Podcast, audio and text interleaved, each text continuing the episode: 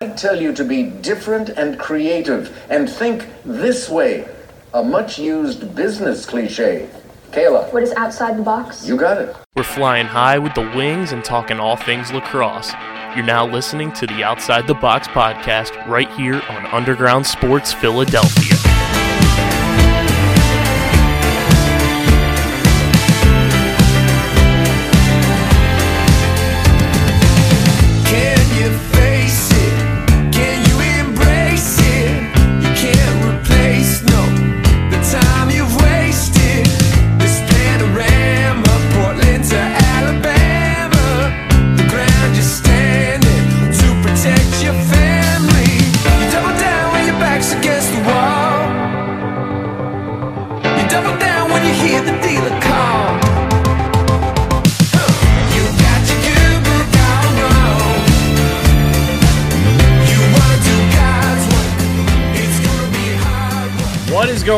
Everybody? Welcome back to another edition of the allegedly award nominated Outside the Box podcast, part of the Underground Sports Philadelphia Podcast Network. It's episode number 205. KB and DJ coming at you from Underground Studios. We got a lot to dive into. We're going to recap last week's NLL action, get into the three games we have this week that involve four teams. Uh, we're going to get into the first trade of 2022 in the PLL. We've got a Colin Squires top five, and we'll also give you the state of DJ's fandom. Plus, a PLL fan favorite player is back. But before we get started, big thank you to our sponsors who make this show happen. The homies over at Tomahawk Shades. Go to tomahawkshades.com. Use promo code USP at checkout. You get 25% off your entire order at tomahawkshades.com. That's the sunglasses, the blue light glasses, hoodies, shirts. DJ, they're coming out with ski goggles soon. I don't know if you've seen that uh, on the social medias, but Tomahawk Snow is getting ready to launch. Uh, by the time you guys are listening to this, it'll be live on their website, I'm pretty sure. I think it drops January 21st. So, Tomahawk Snow, get ready for uh, for ski season uh, with Tomahawk Shades. Promo code USP at checkout for 25% off your entire order. Stateside Urban Craft Vodka. Get the vodka soda party packs, the Surfside iced teas at statesidevodka.com. You got to be 21 or older to do so. And of course, please drink responsibly. And of course, the boys over at Kenwood Beer. Go to kenwoodbeer.com. Use the Kenny tracker to see who has Kenwood Beer on tap in the Philadelphia area. You must be 21 or older to do so. And of course, please drink responsibly. DJ, what the hell's going on, brother? Dog, I've just been working. I've just been working. I finally have lived up to becoming KB when I get No, not, not, not quite yet. Not quite yet. I'm, I'm close. Instead of the instead of I've been drinking, he's like I've been working. I've been working. Yeah, man, all That's day, our lives. all day, every day. Uh, let's get into the NLL Week Seven recap. Last week, tons of uh, crazy shenanigans went down in the NLL. A lot of really good game. Arguably, like best week of just like competitive action in the NLL. We'll start with the first game that went down on Friday to accommodate for the Buffalo Bills absolutely shellacking the New England Patriots, and the Buffalo Bandits did their part for the the Bandits mafia, Bills mafia conglomerate of fans. They beat the Georgia Swarm 12 to 10. The only game to have a multiple goal final score differential. Uh, Buffalo came through, did their job, had you know, just a typical standard Buffalo Bandits game. Got out to an early lead, and that was the game. Them winning the first quarter was the game because Georgia and Buffalo were even in goals scored the rest of this game. Josh Byrne uh, had two goals and five assists in this one. Uh, kind of a quiet game for Lyle Thompson. Odd to say, had four points, but in terms of, of Lyle Thompson, that is a quiet game. Um, I mean, this was the Josh Byrne game. He did his thing.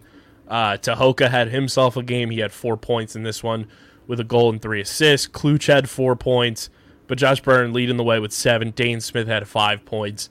Matt Vinc continued to be Matt Vinc. And, I mean, tough game. And oddly enough, Georgia won the faceoff battle easily, 18 out of 26. But the biggest takeaway is Buffalo wins the power play battle. They go two for four on the power play. Georgia went 0 for three, and that's really your game. There is not being able to capitalize with man up situations, and Buffalo is now four and zero, top of the East Division. Georgia drops down to one and three, and are now in seventh in the East Division.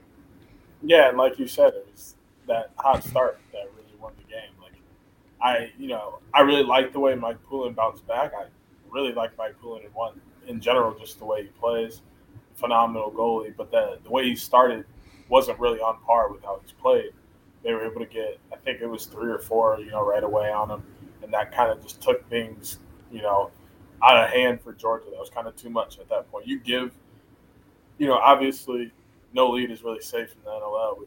You give the Bandits a four-goal lead, it's going to be hard to come back and win the game. So it really was more of his play at the beginning. He wasn't getting much help from his defense either. I mean, we've said that throughout the throughout the year so far. This defense hasn't been great. So take away the, the rough start at the beginning, and Georgia might win this game in overtime. How thrilled are you that last week you knocked Georgia out of your fandom race? I As mean, they now sit at one and three in seventh place in the East Division, only in front of the Riptide by one game, and that's their one win of the year is against the New York Riptide.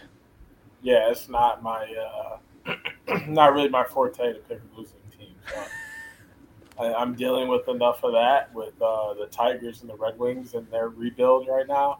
So I, I'm I'm actually quite thrilled I don't have to deal with a team that's pretty much in another rebuild stage. I, I can't deal with that right now. And we'll get into Georgia later on as they play this weekend as well, but we'll get into the next game that you and I also picked correctly. San Diego Seals come away with a one goal win against the Saskatchewan Rush. A little bit of a nail biter uh, with that game going down, you know, to another one goal game. Um, Saskatchewan putting up six goals in that third quarter was huge for them to stay in this one. Austin Staats had himself a game uh, with six points in this one. He scored the ultimate game winning goal as well. Um, but I mean, overall, again, the faceoffs in this game pretty even. Saskatchewan won it by two faceoffs. Uh, but San Diego going three for four on the power play was huge, and Saskatchewan walked away two for four on the power play, and that's your your winner there. And now San Diego's four and one, top of the West Division in first place. Saskatchewan now one and four. They are in fifth place. And we saw a number of tweets on the timeline talking about don't count Saskatchewan out now, like they're on a roll. Even after that loss to Albany, people were still pumping the tires of Saskatchewan. I we've said it time and time again, and I even said it probably before you did. I don't know how you can like think Saskatchewan's going to win games when they haven't been able to prove it to you at all this season. They have one win this year, and it was a convincing win. But outside of that, for them to be one and four through five games this year, it's tough to you know build upon that and tough to like climb out of that hole that you've dug yourself into in a West Division that's featuring San Diego at four and one, who now has a game in hand over you. Colorado's been fantastic this year for the most part. You have a, a surging Vancouver team that is like on the up and up. And then you have Panther City out there who just got their first win, which we'll talk about later on. And who else who else am I forgetting in the West Calgary. So I mean, it's a tough West Division to go out there and try to win. And being one and four at this point in the season does not bode well for Saskatchewan, no matter how good they have been in the past, no matter how good their roster is. I don't even think you can go out and make a trade like their GM wants to do and fix this team overnight. There's a lot of issues with this offense, a lot of slow starts for Saskatchewan that have really put them behind the eight ball. And you never want to like have a punt year DJ in any sport, but I think Saskatchewan's got to start like assessing what they want to do at this point in the season if they want to like trade pieces off, get draft picks and that kind of situation or do they think they are one piece away from turning the tides and, and trying to figure out a way to get in and sneak into the playoffs? Yeah, I don't know what they think they have to do, but I think they should do it quickly, like tomorrow, kind of thing. You know, like at least start putting it in the works if it isn't already. Because I mean one in one in four or one in five, whatever they are, and One in four. one in four in that West is not one, not a place you want to be, and two, it's the fans are starting to sound like delusional Lions fans who think that every game is a possible win because they lose by three. Like Mhm. we can look at the games, you know, the rush of loss. It's all one, two, three goal games, like all right there, where you can look and be like, oh, if they did this, this, and this different, they win. Like that's every Lions game ever. Like, but that doesn't mean you're going to actually go out and win. Like they're not. Right. They haven't done anything, not only to prove to everyone else, but to prove to themselves that they're capable of winning games. They put themselves in the situations, and then they never uh, execute. They never execute what they need to. Yeah, hundred percent. And I mean, from a San Diego perspective, they're just a wagon, like we predicted them to be. Uh, but they're not that much of a wagon because they still don't follow us on Twitter. Um, so I can't give them too much credit. But they are a wagon. They're very good. They're very talented, and uh, they're just going to continue to roll, in my opinion. And uh, they get a nice little bye week this week. Uh, but the one team that we're about to talk about does not get a bye week. They have two games this weekend, and they got robbed last weekend at the Wells Fargo Center. In my opinion, uh, the Philadelphia Wings, the Albany Firewolves, the Firewolves win nine to eight. And DJ, I got to say this: watching the Firewolves in person, they play the most irritating form of lacrosse I've ever seen in my entire life. Paul Day brought it up in the press conference, like the style of defense they or the like setup they play. It's like a two-one-two defense almost. It is disgusting. It is like death by a thousand cuts. I don't know how you have fun playing in that system. It is gross. It is. I I would I would pull my hair out. It is.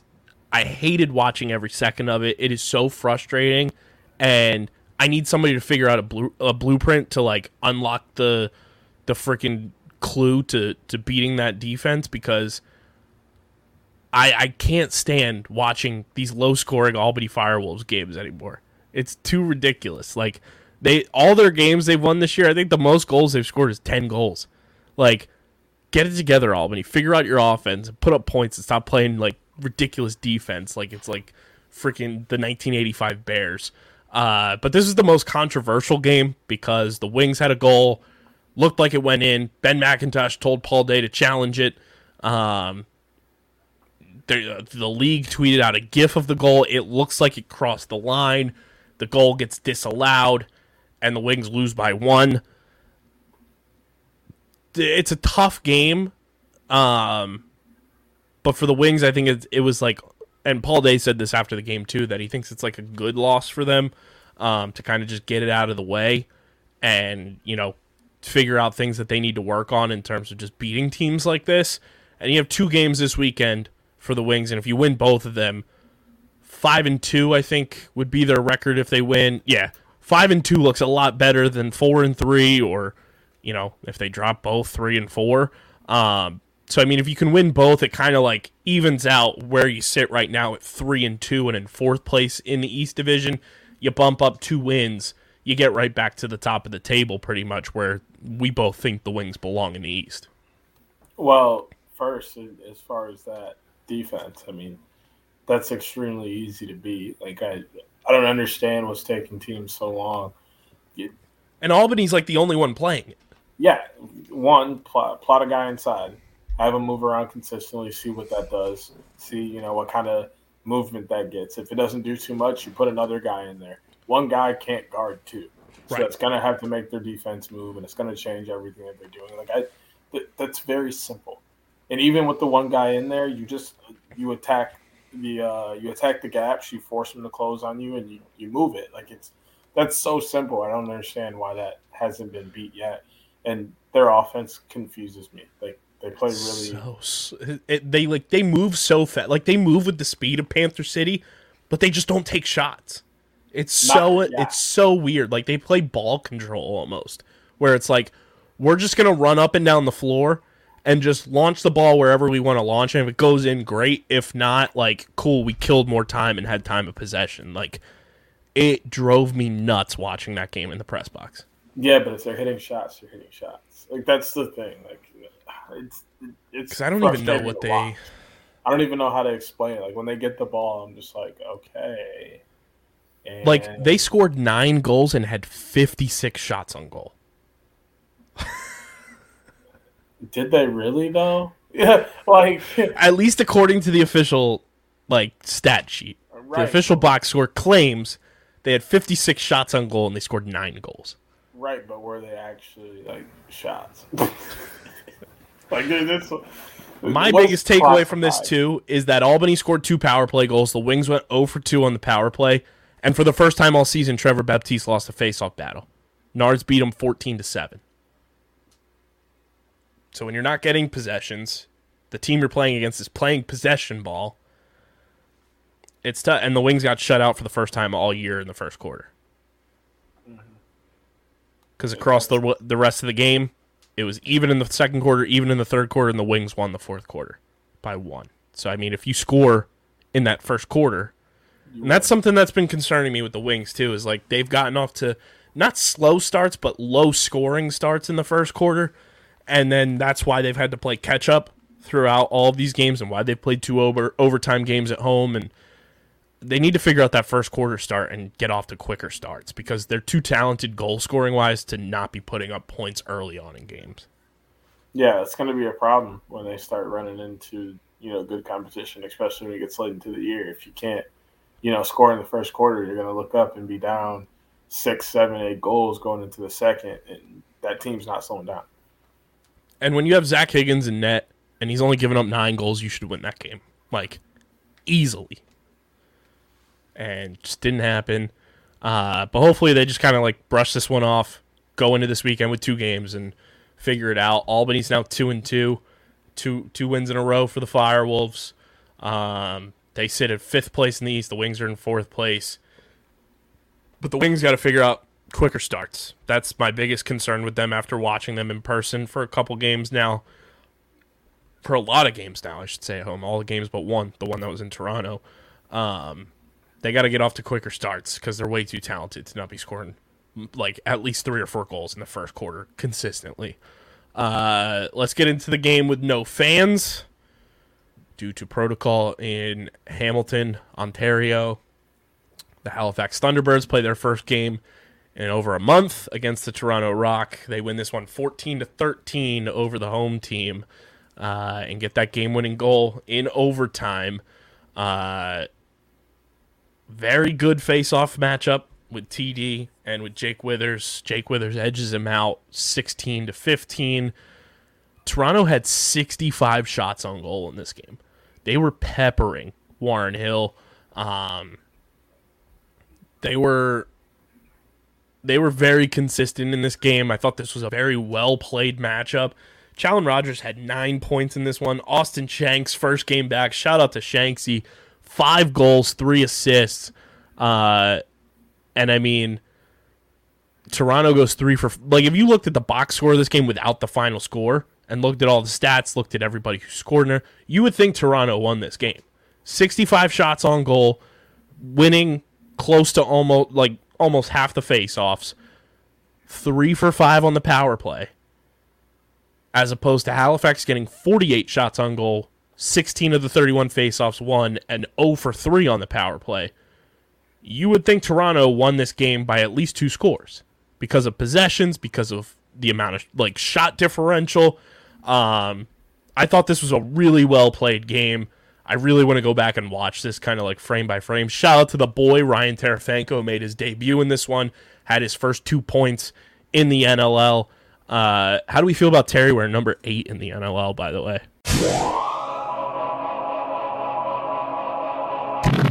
Sometimes we all just need to wind down after a long day of enjoying our favorite sports teams go to work. And with the rise of streaming platforms, new TV shows and movies are popping up every single week, and it might be overwhelming not knowing exactly what to watch. Well, that's where Streamer Season comes in, the exclusive streaming platform discussion podcast for TV and movies on the Underground Sports Philadelphia Podcast Network. Join me, KB, and a plethora of our hosts right here at USP breaking down all the new TV and movies that you guys should be watching across all the various streaming platforms that are available to the masses. Catch us on Streamer Season wherever you get your podcasts.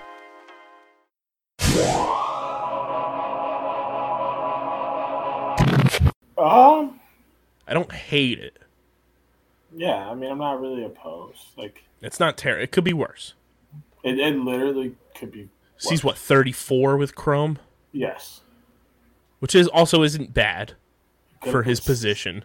He could have put sticks on it, so I'm I'm chilling.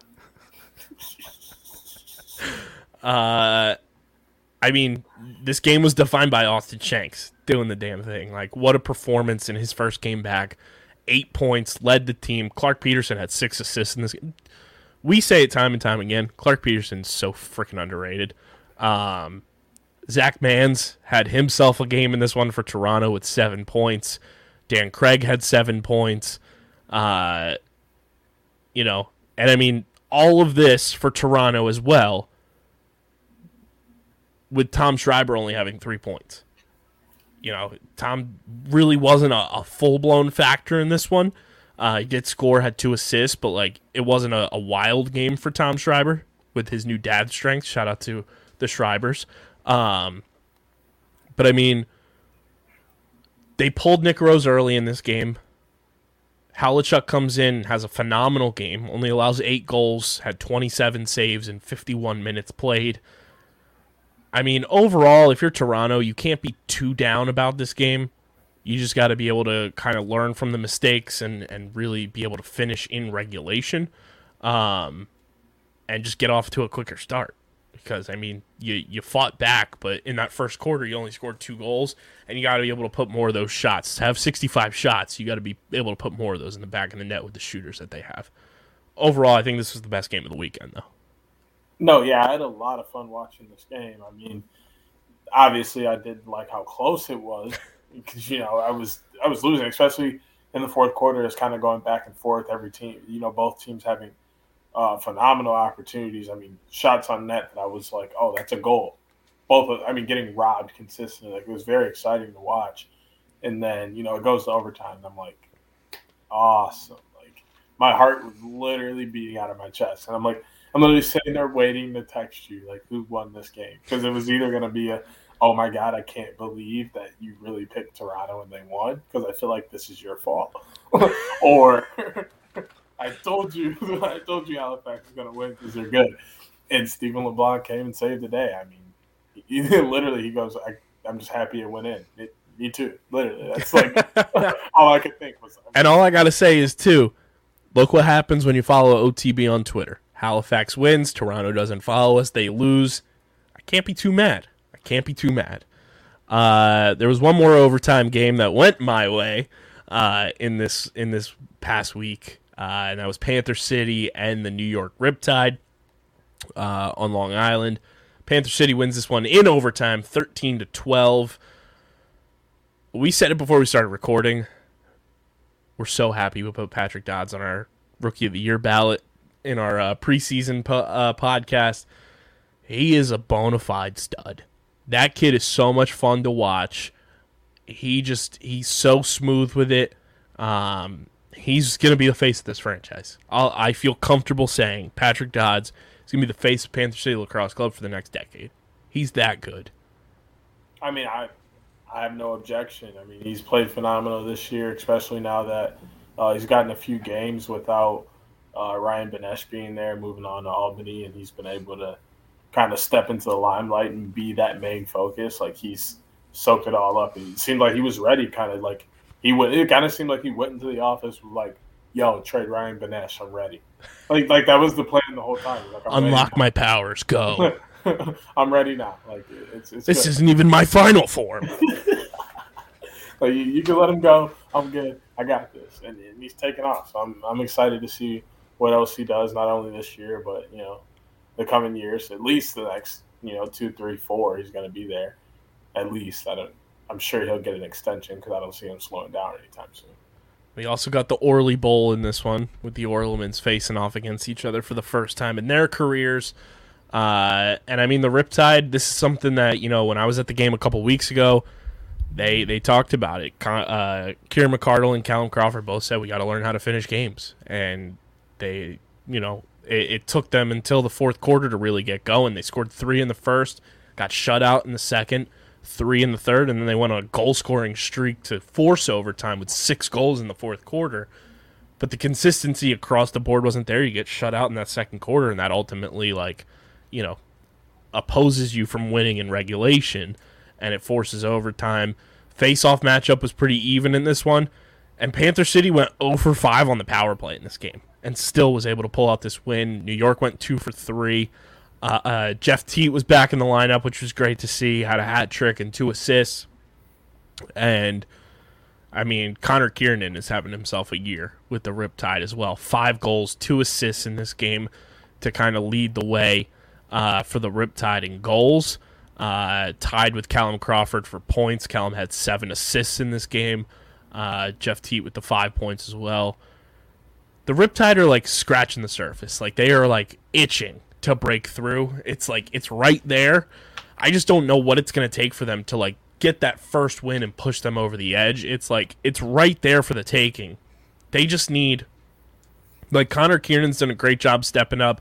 Larson Sundown is a, a very nice complementary piece when everybody's like healthy in the lineup. Uh, same thing with you know Kieran McArdle, like he's there to move the ball around, be you know a facilitator. I feel like they're just missing that one more big piece to go with Callum Crawford and Jeff Teat in terms of like full fledged like I'm a shooter, I'm a scorer. I feel like they're missing that piece, and I feel like it's supposed to be Tyson Gibson, but it feels like with this coaching staff and the way they're running the offense, Tyson doesn't get enough burn. Yeah, I, I definitely agree that Tyson doesn't. I don't think the ball's going to stick enough. And He had one assist in this game. Yeah, like not even just one assist. Just let him let him shoot it more. Let him gain some confidence. Just call the play, call his number. Even if he doesn't get a shot off, he gets the pass off. You know, like give him the, the opportunity to know that like he's a, a very viable option that they want to go through from time to time, so that when it is called and he's ready to go and it's it's seamless, that kind of thing. And I mean, this game it was a lot of fun to watch. Honestly, I mean the back and forth. Because at any time you play Panther City, as much as you want to try and slow them down, I just don't think they make it possible. Like they've every game they played in has been a literal track meet, just back Yeah. and forth, back and forth, and so that was fun to watch. And you know the Orleman brothers doing their thing against each other. Just got my heart ripped out watching Calvin Crawford step on the very edge of the crease, Not the first time he's done that. literally the very edge of the crease. Like He got away with one when he was still with New England against the Wings because at the old New England Black Wolves arena, I don't know if you know this, they didn't have an overhead camera at Mohegan Sun. Mm. So they couldn't review the goal to see the overhead angle when he clearly stepped in the crease, but they allowed the goal and it was a game winner against the Wings. that's tough. I was salty. Because I mean, he he reminded me of like KD stepping on the three point Yeah. line. Like it was that close. Why your toes so long? Uh, no, for real. Like back your toes up just a little bit, bro. Like just cut your cut your toenails today, bro. Get a pedicure real quick. just just real quick, bro. Like wake up, get breakfast, and go get a pedicure before the game, so that you're not stepping on the line. Like, but I mean, I it still was a great game. It was nice to see Panther City get their first win. I mean, hmm now you know I don't I don't feel. I guess I, I can't say I won't feel bad, like because I wouldn't feel bad before. I just don't. I have a little more confidence picking them to win another game now. Right. You know, now that, they- that that hurdle has been Yeah. leapt over. They got over the hump, and then they have confidence to build off of. They're not using just moral victories anymore. They're Right. using legit victories. They can go back and look at that game and say, "We did this, this, and this right. We did this, this, and this wrong, and this is how we win again." Like, it, I like that. So this is what the standings look like, DJ, after week seven. Uh, and yes, it's week seven, and there's a random assortment of games being played for each team. But the East Division, Buffalo's up top, four and zero. Halifax is three and zero. Uh, in second place, just by number of games played. Uh, Rochester's in third place at two and one. The Wings are in fourth place at three and two. Albany in fifth place at two and two. Toronto in sixth place at two and three. Georgia at one and three in seventh place, and the New York Riptide at the basement, zero and four in the East Division, and then the West Division. The San Diego Seals up top at four and one. Colorado sits in second place at three and one. Vancouver sits in third place at two and two. Calgary Roughnecks are in fourth place at one and two. Saskatchewan one and four, and then Panther City also at one and four.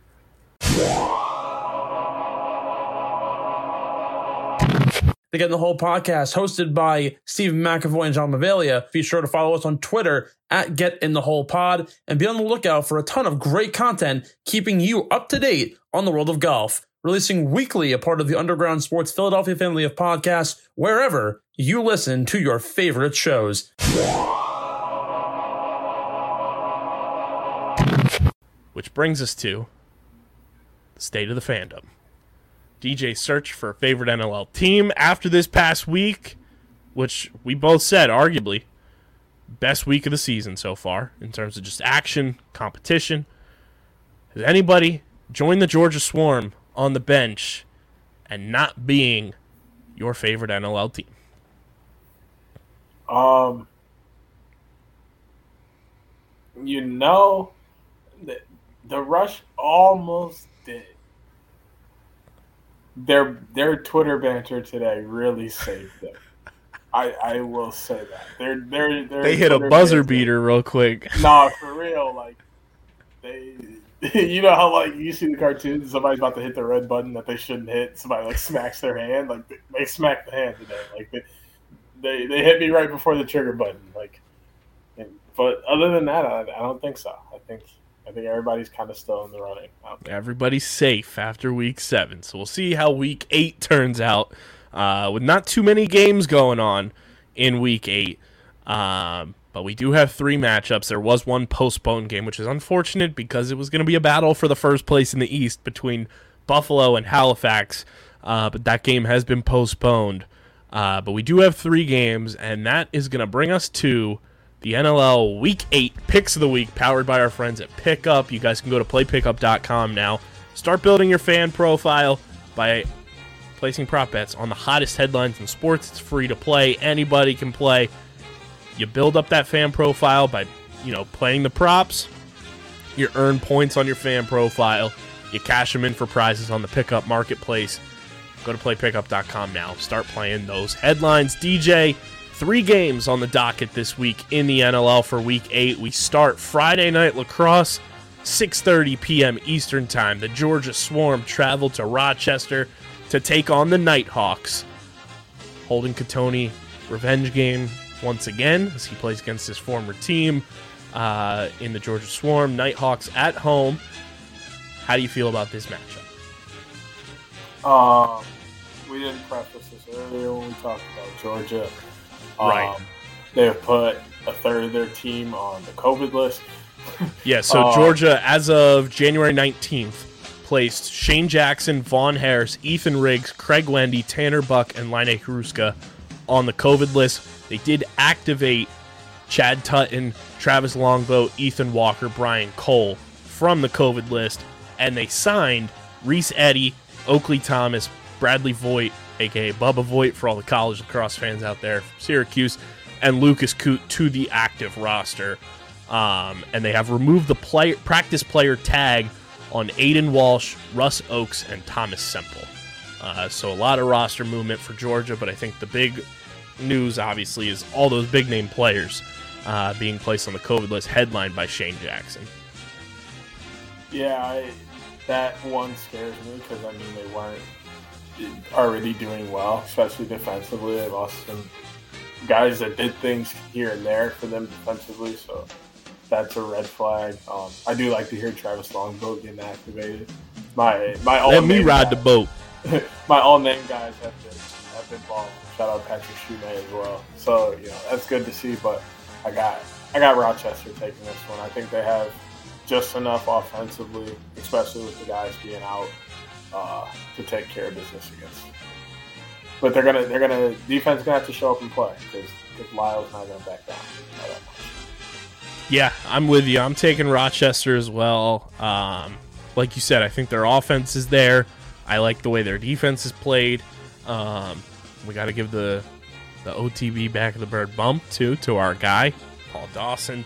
Um, but I mean, I think the X factor in this game is for Georgia with Shane Jackson out. You really need to see Brendan Bomberry step up and kind of be that number two option with Lyle, which I think could happen. Um, but I just don't know if they're going to have enough firepower up top with all these guys out, and then enough on the back end in front of Mike Poulin uh, to shut down a very potent Rochester offense that we've seen pop off time and time again. Uh, you know, in big situations, and you have Sean Evans out there, you have Thomas Hogarth, Cattoni. Like, there's a number of guys out there for Rochester. Ryan Smith, Charlie Bertrand. Like, they have guys out there putting up numbers. So I think Rochester uh, comes away with a big home win over the Georgia Swarm and uh, continues to stay, you know, near the top of the table in the East Division. Um, so moving on to Saturday night, uh, which is another game I will be at in Philadelphia. The Wings hosting the Rochester Knighthawks for the first time since that big brawl uh, back in 2020. Probably pretty close to the anniversary of that game. I'm actually going to look that up right now uh, to see when that game actually happened because it's eerily close to when the Wings and Rochester Knighthawks had over 100 penalty minutes in that matchup. Uh, DJ, the Rochester Knighthawks, though, and the Philadelphia Wings, Rochester playing on a, a back-to-back home road situation, less than 24 hours turnaround time for them. How you feeling about this one uh, Saturday night in Philadelphia? You know, I told you before I was worried more about Philadelphia possibly splitting this weekend, um, just because you know them playing back to back and with the way the last game went, didn't necessarily know how they were going to take it. Um, but I definitely have Rochester splitting this weekend. I think that Philadelphia will take care of business. One, they don't like how close the game was against Albany. Um, Trevor Baptiste is going to have a field day uh, taking faceoffs. I mean, I don't think he's going to take the time to losing. And not only losing, he got doubled up. To be honest, you know, nobody really, nobody pays attention more to statistical categories than faceoffs. Yeah. Every faceoff guy I know, after every game, the first thing they do is go and look at their faceoff percentage, how many wins they got, and how many ground balls they got. Those are the first three things they look at immediately. So he, he's going to come out ready to play. I think the offense is going to fire some shots. I got the Wings taking care of this Saturday. I got the Wings winning this one too. And DJ, oddly enough, that 100 plus penalty minute game happened a year ago yesterday as as we record this or 2 years ago yesterday as we record this January 19th 2020 that game went down Sunday night at the Wells Fargo Center uh, it was an absolute doozy I'll never forget that game um, but yeah same week 2 years later these two teams are meeting up at the Wells Fargo Center for an, another big time matchup I like the Wings in this one. I think Rochester playing on that back to back, having to travel is tough. Uh, less than 24 hours turnaround time is tough. And I think the Wings have a sour taste in their mouth after that Albany game, and they're going to want to, you know, right the ship and go out and get a big time win in the East Division and win these East Division games to, you know, continue climbing up, uh, you know, the standings in the East. So I got the Wings as well. And then we move on to Sunday, another game at the Wells Fargo Center. The Philadelphia Wings hosting the New York Riptide for the second time this season. This time will be with Jeff Teat for the Riptide. Uh, he did not play in that first matchup earlier in the year. Uh, but the Riptide looking for their first win. The Wings on a back to back, both at home, which I think is a benefit for the Wings, where they don't have to travel. And I like that that it's a later start too, in terms of you know team playing back to back. You know, it's not like a seven o'clock game on Saturday and then a noon start on Sunday. It is a 4 p.m. start uh, for this Riptide Wings game. I think the Wings, like I said, they're going to want to right this ship after that loss to Albany. They want to rack up wins in the East Division. They hate the New York Riptide, uh, and they want to continue, you know, pouncing and bullying like the little brother in the East Division. I think the Wings come away with a two-win weekend, improve their record to five and two, and feel much better than they did after that loss against Albany, where they sit in the standings and you know wins in hand against East Division opponents. Oh my god, it's such a tough game choose. Um, as I told you before we recorded, like I have an extremely tough time right now choosing going against New York. Like I don't know what it is about the Riptide right now, but I just I think they have it every game. Like I, I don't know why, but I think they have it Scratching that every surface. single game, and it's just like I, I I'm worried about Philadelphia playing back to back. Granted, you know that first game, that Saturday game is at seven, I believe, mm-hmm. and their their next game's at four, so they have almost 24 hours. This is New York's only game of the week, and they lost a tough game last week. I'm gonna go with New York off of one of those Michigan State little brother kind of things. Like I'm tired of getting beat up. I lost a tough game last week. You know, we can roll in after you know you're feeling a little tired and beat up. I think Rochester's going to give the game as well. So I think they're going to play a tough game and have to turn around and play New York, who plays hard in general. So I think New York might be able to squeeze one out. It would pain me to, to see that as a known Wings fan. Uh, I do love and respect the Riptide, but you know when it comes down to it, I got to root for the team that came first, and that's the backyard squad. Um, but I think that both of those games are to be a lot of fun. So to recap, DJ and I both have Rochester taking down the Swarm. We both have the Wings taking down Rochester. I have the Wings winning on Sunday as well. DJ has the Riptide.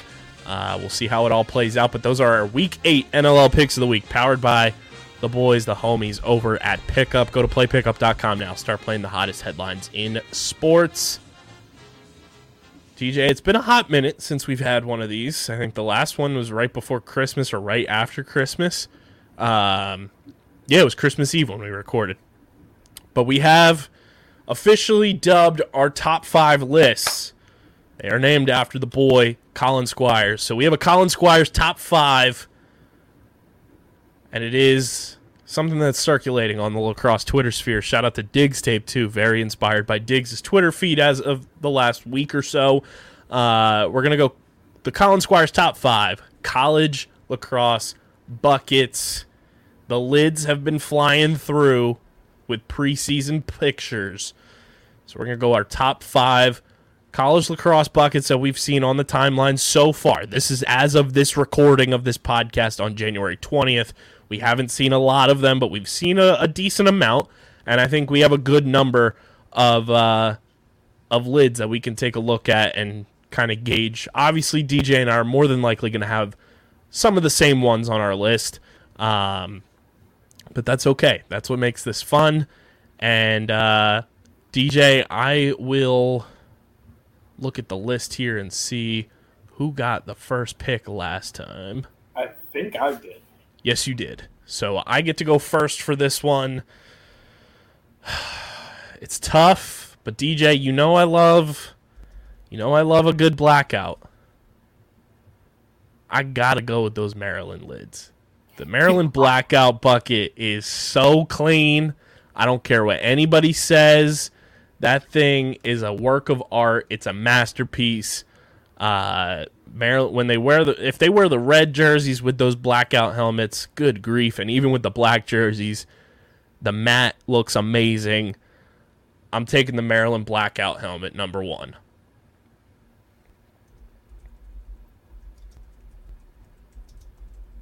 You about to you about to get our whole list canceled off of it. you gonna read the first you gonna read the first one and be like, eh, this ain't it. We're not even gonna look at the rest. Like, man, bro. Uh I'm I'm upset that some of these he did are not colleges. Agreed. That was very confusing. Fire. Some of them are fire. Um, I honestly think my number one. Shout out to my boy Andrew Dehan, who actually got me into lacrosse. He's one of my bestest of friends. He got me going into playing and all of that back in high school. Um, he ended up going here, and they, they asked him to play, and he was like, "Nah, like I don't want to play anymore." but uh, High Point, like I, I think. God damn it. God were- damn it. or they're fire. Like the the gray with the the slight black, or I'm sorry, it's base black with the slight gray, and then the purple face mask, and then the decals. like, That was gonna be my next pick. and I mean, it doesn't matter whether they wear white, black, gray, purple. Those buckets would go with. They're so clean. They're so clean, and I hate that you took that number one for yourself. Ah, god damn it. God damn it. Um, all right. So number two for me. I just saw a new one pop up too, but I don't know if I want to take that yet. Number two for me. It's gonna be a fun one. I don't know if you saw this one or not. I'm taking the Arkansas lids those things caught my eye and i'm not normally a fan of like white uniforms white jerseys and all that. But the the fact that they have the face on the top of the helmet caught my eye as just unique. It's intimidating. I really like those. So i'm taking the arkansas johns because well done by the university of arkansas. Uh, Just irritating, bro. just a, a beautiful helmet i love it a lot You were just irritating, bro. you were just irritating. It's okay because I had another one on doc that was literally like the exact. They literally had pretty much the exact same concept. Um, the Arizona or the Arkansas ones are absolutely fire. Um, also, make SEC schools D one. Let's get rid of this whole. Let's just get rid of the whole MCLA. and Let's just go D one with all of it. Go big. Um, but uh, Richmond. Richmond has pretty much the same Fuck idea. they got the white. god and the- damn it The spider on the top and i love those the other decals. Like I've always liked because it, it matches their field too. They have that huge. It's spider so in the nice. middle of their field. I, I just think it looks so well. It's well played with the spider. You know, obviously Spider-Man vibes. Like I, I just like the idea of the spider being at the top. It's what very well done. they're clean. Big fan. Um, Richmond did a, a really good job with their helmets, and the pictures they took too increased tenfold. Um, so my next pick, number three. Let me close out Richmond here. Um, I'm like deciding between two. They're eerily similar in a sense, so I don't know if I end up. I'm gonna end up taking both but I want to just assess and make sure that I am like all in on these ones. Um man. You know what? I'm going to go with the flare, the little razzle dazzle. Uh give me Pitt men's lacrosse yellow helmet. I like the yellow more so than that full blown blue. Oh, why do you I- do this? why do you do this? I'm a big fan of the yellow. Um, with the blue script, the blue stripe going across the top, the mask being, you know, white on the cage and everything. Big fan. Those those helmets look really clean. Big fan of the pit yellows. Panther up, if you will. DJ, you're number three. Wow, that just that, that made me very upset. um, honestly, though, number three, the University of California, Santa Barbara Gauchos.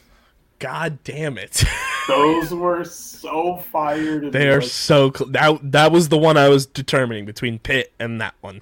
It's it's just the the way that they use the color to accent off the white is they just had the they added the perfect amount of color. I did like the way Diggs added like the yellow chin strap was a little much. Mhm. White would have been fine, but I mean it works. I like I like the yellow chin strap to be honest. I think it looks clean. It, it because the helmet's white.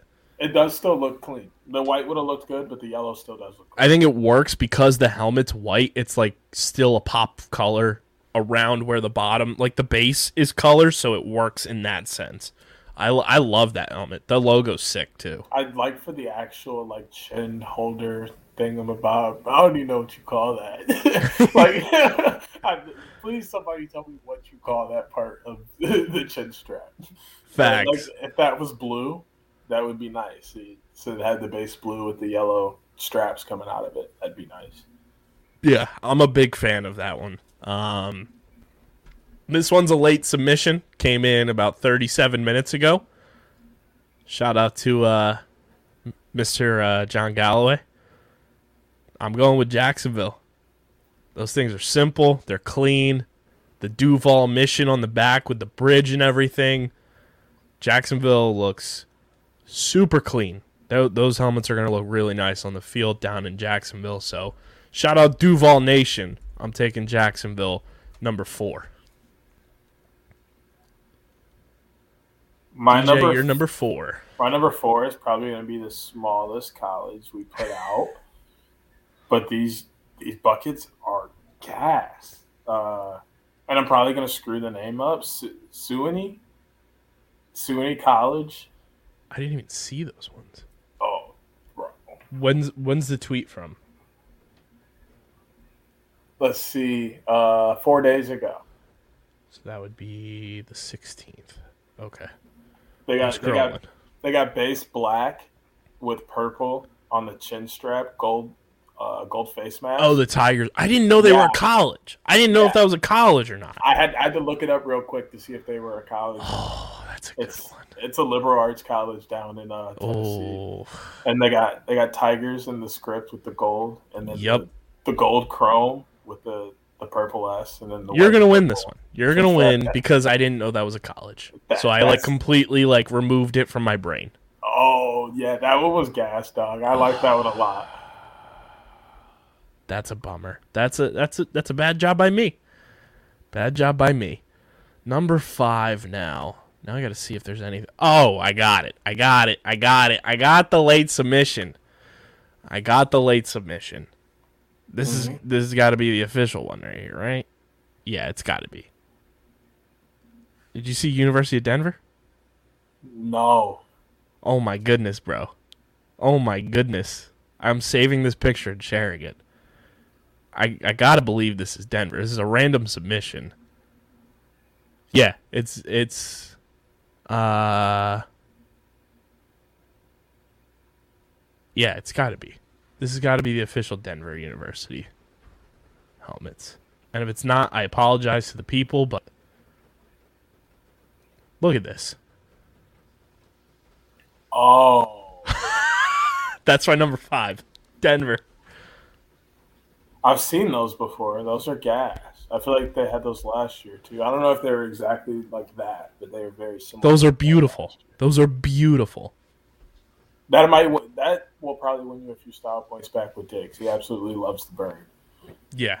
That one, that's a clean helmet. Like the red, the gold on the mountains and everything. That's a clean lid. But like you said, I'm probably gonna win this one. My number Probably are. five is probably also gonna win some style points. This one also a burn, but it's so clean. White and navy blue look so good together. Oh boy. Gonna have to go with Wingate When was that tweet? a day ago. Okay. I'm scrolling. Just to take a They're- look. They're white burns with uh, blue down the down the middle, and then block W on one side and number on the other. Very basic, very clean. And then they took pictures in like snowy turf or like white turf, so it played off the helmet well. Why am I not seeing this one? It was posted by Warrior Lacrosse. Okay. I'll have to look at their Twitter. I was like looking at Diggs' timeline because he had most of them that he quote tweeted with grades. Uh, let's see. Warrior. One day ago. Oh, wow. Yeah, Those are nice. it's just like the the base. The they're so basic and clean that they look that good. Yeah, those are really nice. And I like that we have an eclectic group of colleges in this as mm-hmm. well. Like it's not just all these big name schools and everything. Like sure, we have Maryland, we have High Point, we have Denver. But then there's a lot of like lower name schools, a lot of MCLA schools like I like that. So to recap, I have Maryland's blackout, Arkansas, Pitt's yellow, Jacksonville, and Denver. Uh, DJ's got High Point, Richmond, uh, UC Santa Barbara, uh, Sewanee, and Wingate. So we'll have the graphic up. We'll let the people determine. But that is our Colin Squires top five college buckets. And I'm sure we'll have more college bucket discussion throughout the college season because it's right around the corner, DJ. Believe it or not, right around the corner, we got college stuff to talk about, and I know you're over the moon for that. Dude, I'm so excited. Like college is what got me into the game. Like I think I've told you, like the first time I saw lacrosse in like the eighth grade, like stumbling across on ESPN, watching college guys, and I literally had no clue what was going on. Couldn't tell you who was out there, how many people were out there, what the field looked like, where the ball was, nothing. and, and you know, and then obviously getting into it in high school, I watched college. The first championship game I sat down and watched was that 2016 between North Carolina and Maryland. That is when I like completely fell in love with lacrosse. Like I got a special special love in my heart for college lacrosse for sure. Yeah, so DJ's going to be taking the helm on all of our college coverage. So get ready, get set. Uh, but we got pro stuff to talk about in the field game uh, as the period for, for moves and transactions has opened uh, in the PLL. And uh, it started off with a bang because we have a trade to assess.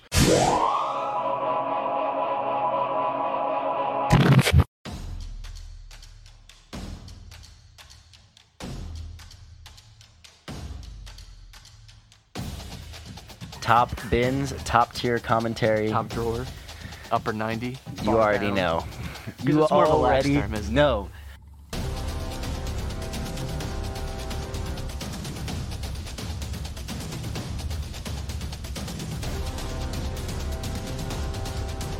I think that's how it always went goes. like at previews, 45 minutes and we were at like Chelsea. I was like, what are we doing?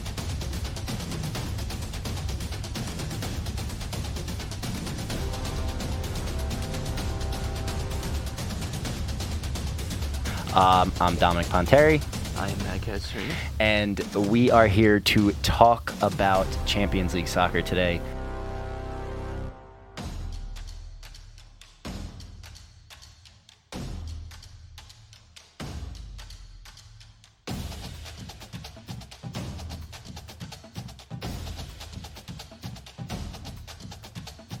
Hey, It's top bins time. what's up? We're back.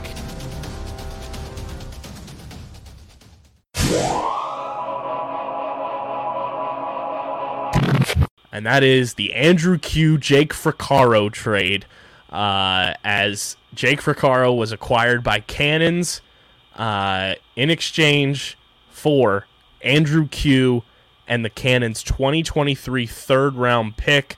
And there's a stipulation on this DJ, which was not in any tweets, I think. This is on the website from Keegs. If Cannons appear in the 2022 championship, the third round pick vests into a second round pick. Okay.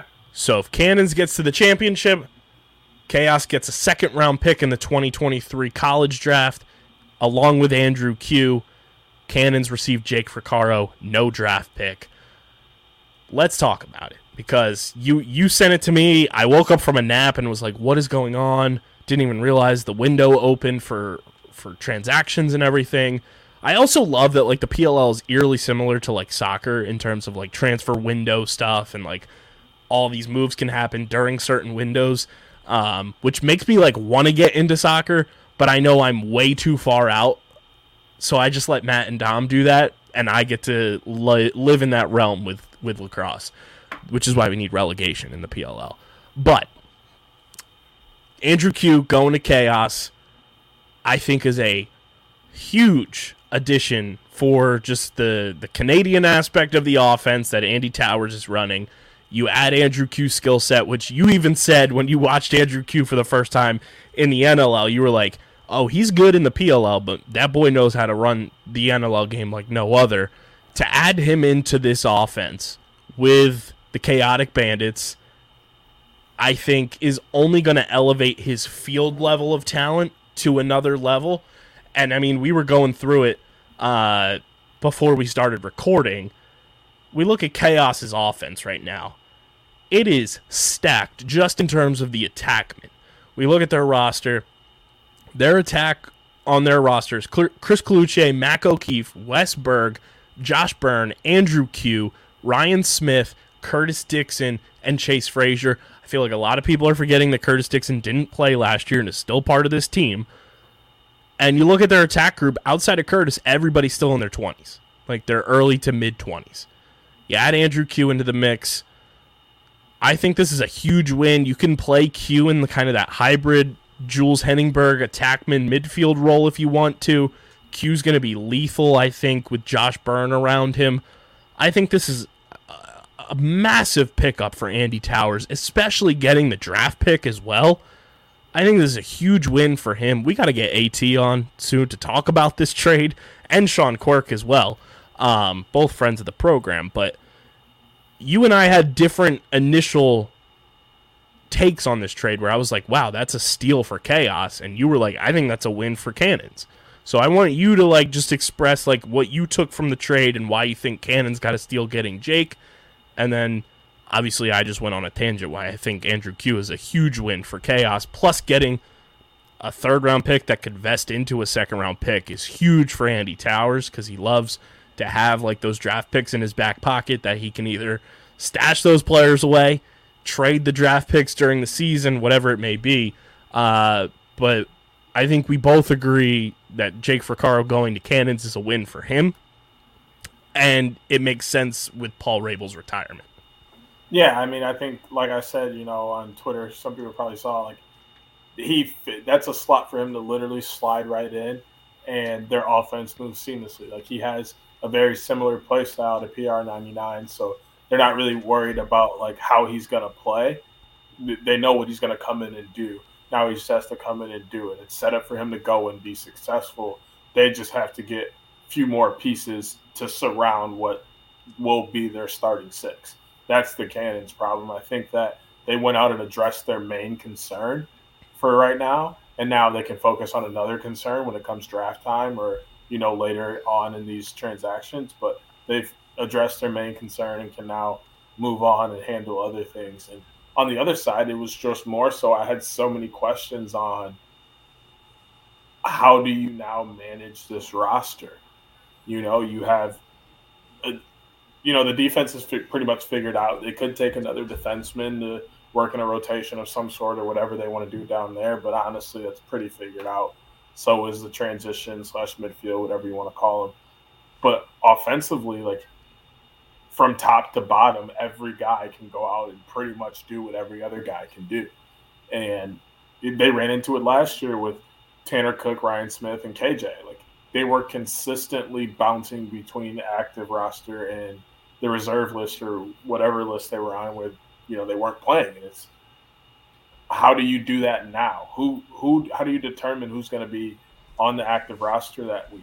And then how does that mess with a guy's mojo and and you know his flow of play and the offense's flow of play? If you're constantly you know you're switching out one week Andrew Kew is in, the next week he's out and you got Tanner Cook out there, but then the next week you take him out and KJ's out there, or you know you take Chris Cloutier out and you leave KJ and add Andrew Kew. Like there's so many different possibilities with the active roster that it could mess with the flow of how the Mhm. offense runs. I'm just more so.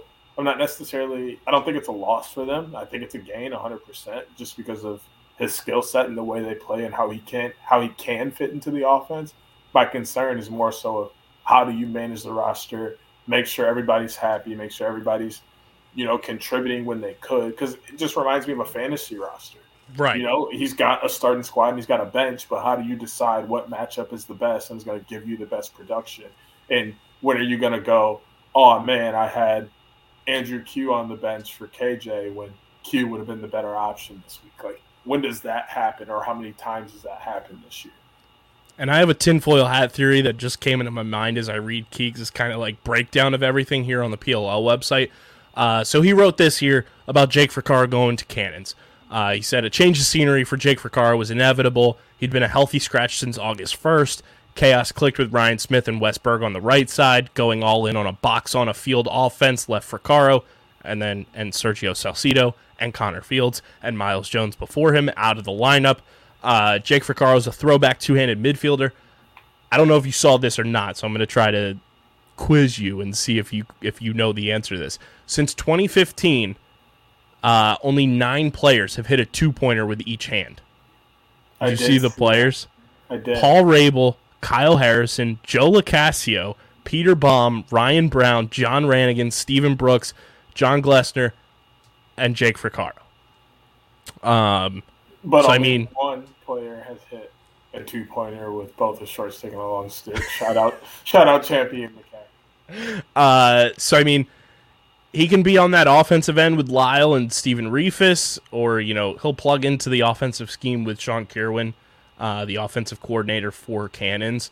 And a quote from Sean Quirk, you know, he said, "I've always been a big fan of Jake Froccaro. I followed his career closely at Villanova, which they now have him and uh, Christian Cuccinello, who played at Villanova, on this roster." Uh, he said he's a gritty two-way midfielder, especially with Paul retiring. We need a player like Jake.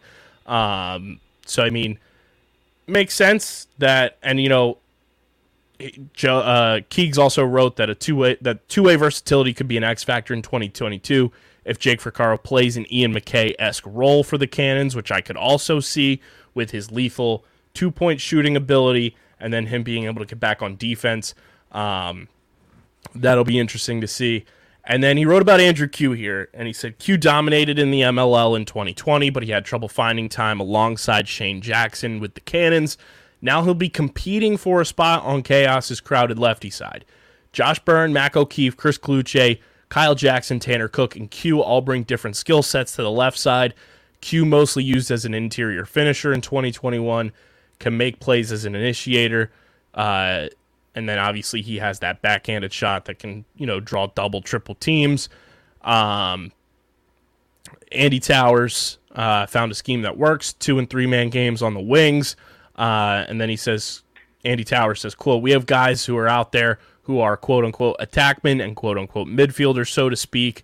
But the way we really structure our eight offensive players going into games is okay who are our four righties and who are our four lefties?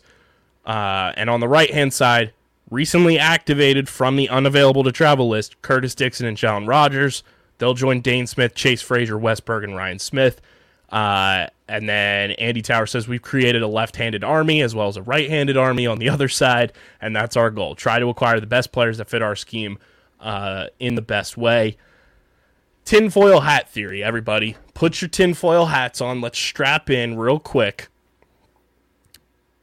Keegan writing saying that he's going to be competing, that being Andrew Kew, for a spot on this chaos left hand side. Tinfoil hat theory. Did Andy Towers just buy a draft pick by trading Jake Froccaro? Is Andrew Kew even going to make this roster? Because let's not forget, Andrew Kew was picked up by Redwoods and then immediately traded to Cannons during the offseason when he came over from the MLL. I think a lot of people forget about that. Like Kew wasn't drafted by Cannons; he was traded for when he signed with Redwoods, and then was immediately shipped to Cannons for a draft pick. Did Andy Towers just buy a third round pick that could vest into a second round pick in 2023? No, he fits into the offense way too well. Which Like- is why I think it's also like a low key like he could have bought it to like be like, hey, here's Andrew Kew. We'll show him off in training camp and everything. And if somebody needs a guy, we can trade Andrew Kew now and go get more draft picks. Or go get a player to fit where we need. It may be. I think it may come at the end of the year. Or may- mid season. He may play spotty throughout the year, and then at the end of the year, they're like, "All right, see ya." Because that offense is way too there's too many guys. Yeah, And not that that's a problem, but when you only have 19 guys active on game day, like you were saying, how is that going to affect the flow of guys? With Curtis Dickson coming back, and we saw how fucking good Curtis Dickson was in this offense in 2020 in the bubble.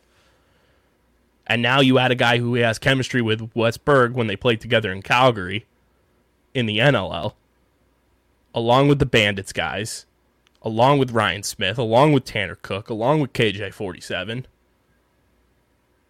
It's, it's a lot of mouths to feed. And I don't know. Tinfoil hat theory, I'm going to put it out there that Andy Towers might have just bought a draft pick. Getting rid of a guy who doesn't fit their system now with Jake Froccaro. Getting future, you know, maneuverability with a, a third round pick that could become a second round pick. Who knows if Cannons are going to make the championship game or not. I think it's a long shot, but either way, It's still a third round pick, and we saw what the third round was this year As you wear a Kansas. coming into the. Yeah, I mean, I had to. I had to celebrate the the. situ- It's Chris Hogan jersey. Come on. Uh, I mean, we saw what the third round was in the 2021 entry draft. A lot of contributors there. And I mean, you look at what Andy Towers did in the third round of the 2021 draft. He drafted Bernhardt. so I mean, he's not afraid to have like third and fourth round picks that he uses to stash guys that could potentially play later on. But if they don't, cool, we just punted a pick, whatever. The more and more I think about this, the more and more I feel like Andy's Andy Towers bought a draft pick. it's, it's a it's a good theory. I, I just don't think. I think It's just, it's Andy Towers esque. Like is. it's something Andy Towers would do. It is, but I just think that if Andrew Kew is going to play in this league for now, chaos is his best opportunity. That's the best offensive. Mhm. No one. I think it's either them or Water Dogs. I think he would fit into the Water Dogs offense too with all the Canadian guys there.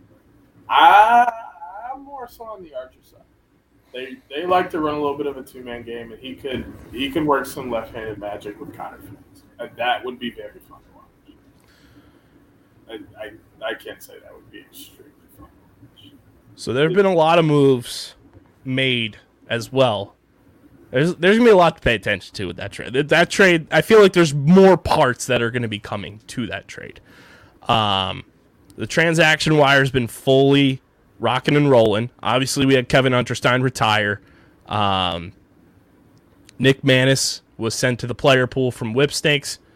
Tommy Palasek was sent to the player pool from Chrome. Kyle Gallagher was sent to the player pool from Chaos.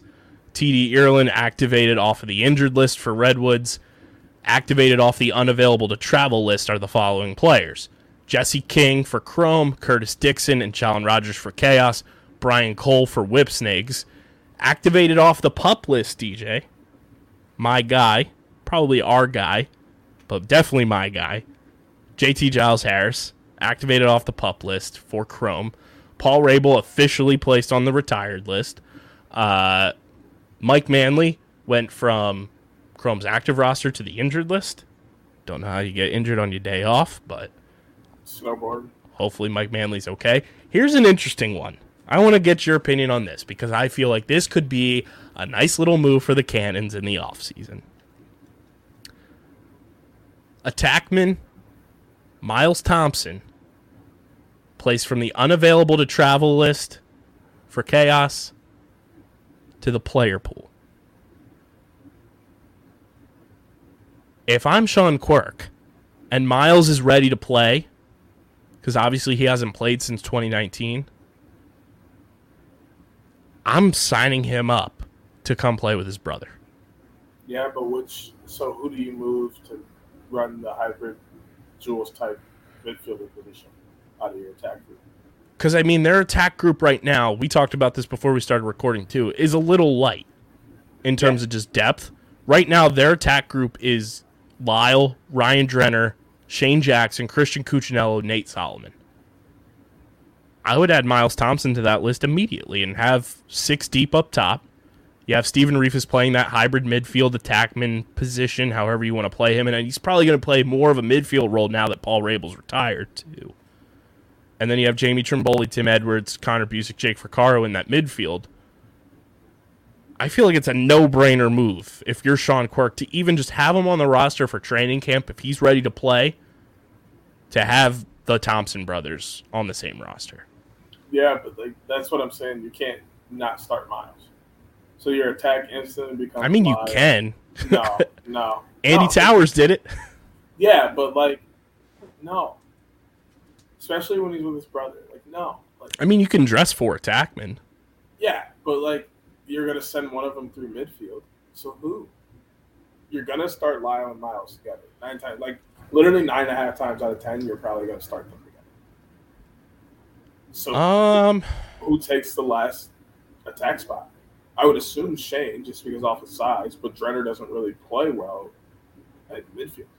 He wasn't as productive at midfield as he was when he got switched down to attack when they moved Kew off the line. Like, I mean, I'm still just as a a depth piece too, just to like like cause obviously because I'm even saying it just because Miles hasn't played since 2019 because he didn't Or- play in the bubble and you- didn't play last year. Or do you start Miles at attack and then when the set comes, you move him up and run him from midfield, I would do that. and then just run Drenner down at attack when he's on Mhm. the field? Yeah, I- I would do that. So then attack would be Lyle, Miles, and Shane, and then Drenner would come on with the start. Yeah, and kind of have Drenner and, and Miles kind of interchange or They even play do- Shane. You could play Shane in that same spot too because of his NLL background. yeah, do a little two man and, and get the switch going off of that if something if something isn't there right away. So I mean, Just for a semantics reason too, though. I, I don't I don't hate it at all. I I would be calling Miles being like, "Hey, are you ready to play?" Because obviously he's been out since 2019 with with COVID and not playing. He's obviously not playing this NLL season as of right now. Um, but I'd be calling Miles and being like, "Yo, let's rock and roll." Uh, Dalton Crossan placed in the player pool from Chaos, and then uh, Michael Kraus placed on the holdout list for the Water Dogs, and then the big one that everybody has speculated, everyone's talked about. Is he coming back? Well, everybody, hit the bat signal. Ty Warner's back. He has officially been activated off of the holdout list and is on the Whipsnakes active roster. And man, oh man, what a boost for this Whipsnakes team to get Ty Warner back. I'm just so excited that we're going to be able to see Ty Warner play lacrosse again. We weren't sure. We didn't know what was going to happen with Ty. Obviously, going to medical school and what an absolute legend for doing what he's been able to do. Um, Ty Warner being back is huge for Whip Snakes. Ty Dubson. I love Ty Dubson. I like. I Like I that you. nickname. like I told you before before recording, like give him the hard hat right now. Give it to him. Like I mean, he's gonna be that guy is gonna come in and put the whip snakes right back where I don't want them to be.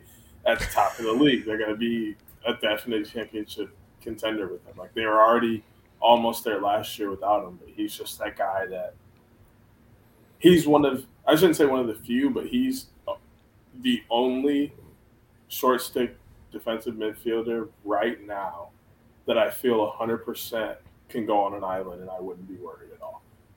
And it's play. it's so fun that Ty's coming back. And we talked about this on the Twitter Spaces during the PLL Top 50. The short stick D midi position is in such a revolutionary period right now with all the young talent that are like changing that position for the better and making it such an athletic position. And now you bring Ty Warner back into that mix, and Ty's going to be able to learn how these guys have been able to play over the last year that's so exciting for Ty's game and it's so exciting for the position. And like I feel like I'm gonna be paying attention to the short stick D midi position more than ever this year after what we saw from the position last year and how competitive it was for that award, how just dynamic the position was across the board with all eight teams. The short stick D midi position is gonna be like the thing to watch this year in the PLL. And Ty Warner being back is just so good for the league. Well, you know, that's one of those places that we differ. You know, I played, so I understand a little bit more about positioning. Everybody hears me rag. My number one thing is special teams, face off and, and goalie. They're Mm-hmm. one, they never get blamed because they go out and they work the hardest and they do what they can. It's not their fault, and they're they're the most important. If your face-off guy and your goalie, ha- either one of them, Oh, I has a love bad face-offs. if either one of them has a bad game, you're probably not going to win the game. Mhm. Just, that's just how that goes. Um, and then number two, right behind that, is short stick D mids because they get picked on over and over and over. They work the offense to attack short stick D mids. Then if that doesn't work, they move on and attack to attack. But like, so to be as good as Ty Warner is, like I was saying, I could play pole behind Ty Warner, and if he's out on the island, I could turn my back and know. I just got to lock my guy off because he's probably going to try and throw it here you know, he's just that kind of guy. And then to know that he's going to be able to build off of that skill set, like you said, with the extended uh, offensive game off of the transition and uh, just kind of the other things that they've done off of face off and stuff recently with the position. I'm excited for where he's going to take the position because when he builds off of that, it's it's going to boost up again. You know I'm going to do it to you for what you just said. Oh, I'm sure. Ty Warner. He's an island boy. he helps a face off, yeah. I put my hard hat on. Oh my god. Ty Dub sign all the way. The Island Boys featuring Ty Dub signed. uh, so we are officially in the first offseason waiver window that opened on Tuesday. It will close the week of the college draft, which is to be determined, which I assume is going to be sometime in like April, um, which it normally is. Then we'll have the second offseason waiver window, which will open after the college draft and will close on Friday, May 13th. Ooh, Friday the 13th. Uh, and then the in season waiver window will open from Monday, June 6th through the regular season. Um, and then just a little refresher for people too the reserve roster claims a player that has been on a club's reserve roster for three consecutive games may be claimed by another club. We saw that with Kyle Thornton from Chaos going to Redwoods this year. Uh, the claiming club must immediately place the player on its restricted or active roster, and the player must remain on the claiming club's reserve roster for at least one game. Um, so, I mean, we are in full blown X Games mode now for the PLL offseason, this first waiver period. Uh, and the offseason trade window will close on Friday, May 13th. Um, so trades can happen from now until Friday, May 13th. And then the in season trade window will open Monday, June 6th through the regular season. Um, so we got a whole lot to look forward to with the PLL. Ty Warner is back. Welcome back to the league. And uh, any final thoughts, DJ? We had a, a nice little episode here tonight. I'm just excited for where lacrosse is going. I mean, NLL's picking up. It's the middle of the season. College is getting back out on uh, in practices. Few scrimmages coming up. I'm I might drive down for that Notre Dame scrimmage. It's coming up. South Bend isn't too far, so I might go pop in for that. really excited for the college game, and then obviously PLL is going to take us home for the year. So Yeah, we got Let's a lot planned, and uh, we both got the notifications. Our tops cards have shipped, so we will have another box opening uh, in the near future. So stay tuned to the social medias for that. That's why you got to follow us on Twitter and Instagram at OTB LaxPod. Follow DJ on Twitter at SCS underscore next great. Follow me at KBIZZL311. Check out the website, undergroundsportsphiladelphia.com, for all of our written content. And subscribe, subscribe, subscribe, subscribe, subscribe to the podcast feed. If it's Apple Podcasts, leave those five star ratings and reviews. Let us know how you're feeling about the NLL so far. Tell us how you feel about our, our Colin Squires top five college buckets. Uh, who do you think had the best list? Assess the Andrew Kew, Jake Froccaro trade for us. Give us your thoughts, your opinions.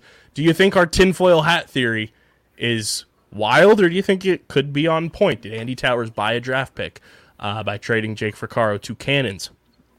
And of course, let us know your excitement levels for Ty Warner being back in the Apple Podcast reviews. Five stars only because we have standards. We know you do too. We know they're five stars. And of course, leave those five star ratings on Spotify. Blow up our Spotify ratings with five stars. Uh, it really helps and goes a long way for more and more people to find the show and uh, just boost that algorithm for us and really helps us out. And uh, big thank you to our sponsors, the boys over at Tomahawk Shades. You guys can go to tomahawkshades.com, use our promo code USP at checkout. You get 25% off your entire order at tomahawkshades.com. Stateside Urban Craft Vodka, get the vodka soda party packs, the Surfside iced teas, all that good stuff at statesidevodka.com. You got to be 21 or older to do so. And of course, please drink responsibly. And the boys over at Kenwood Beer. Go to kenwoodbeer.com and use the Kenny tracker to see who has Kenwood Beer on tap in the Philadelphia area. Load up for this Wild Wings weekend. Uh, you got to be 21 or older to do so. And of course, please drink responsibly. This has been another episode, episode number 205 to be exact, of the allegedly award nominated Outside the Box podcast, part of the Underground Sports Philadelphia podcast network. For DJ, I'm KB. And until next week, we are signing off. Peace. Peace.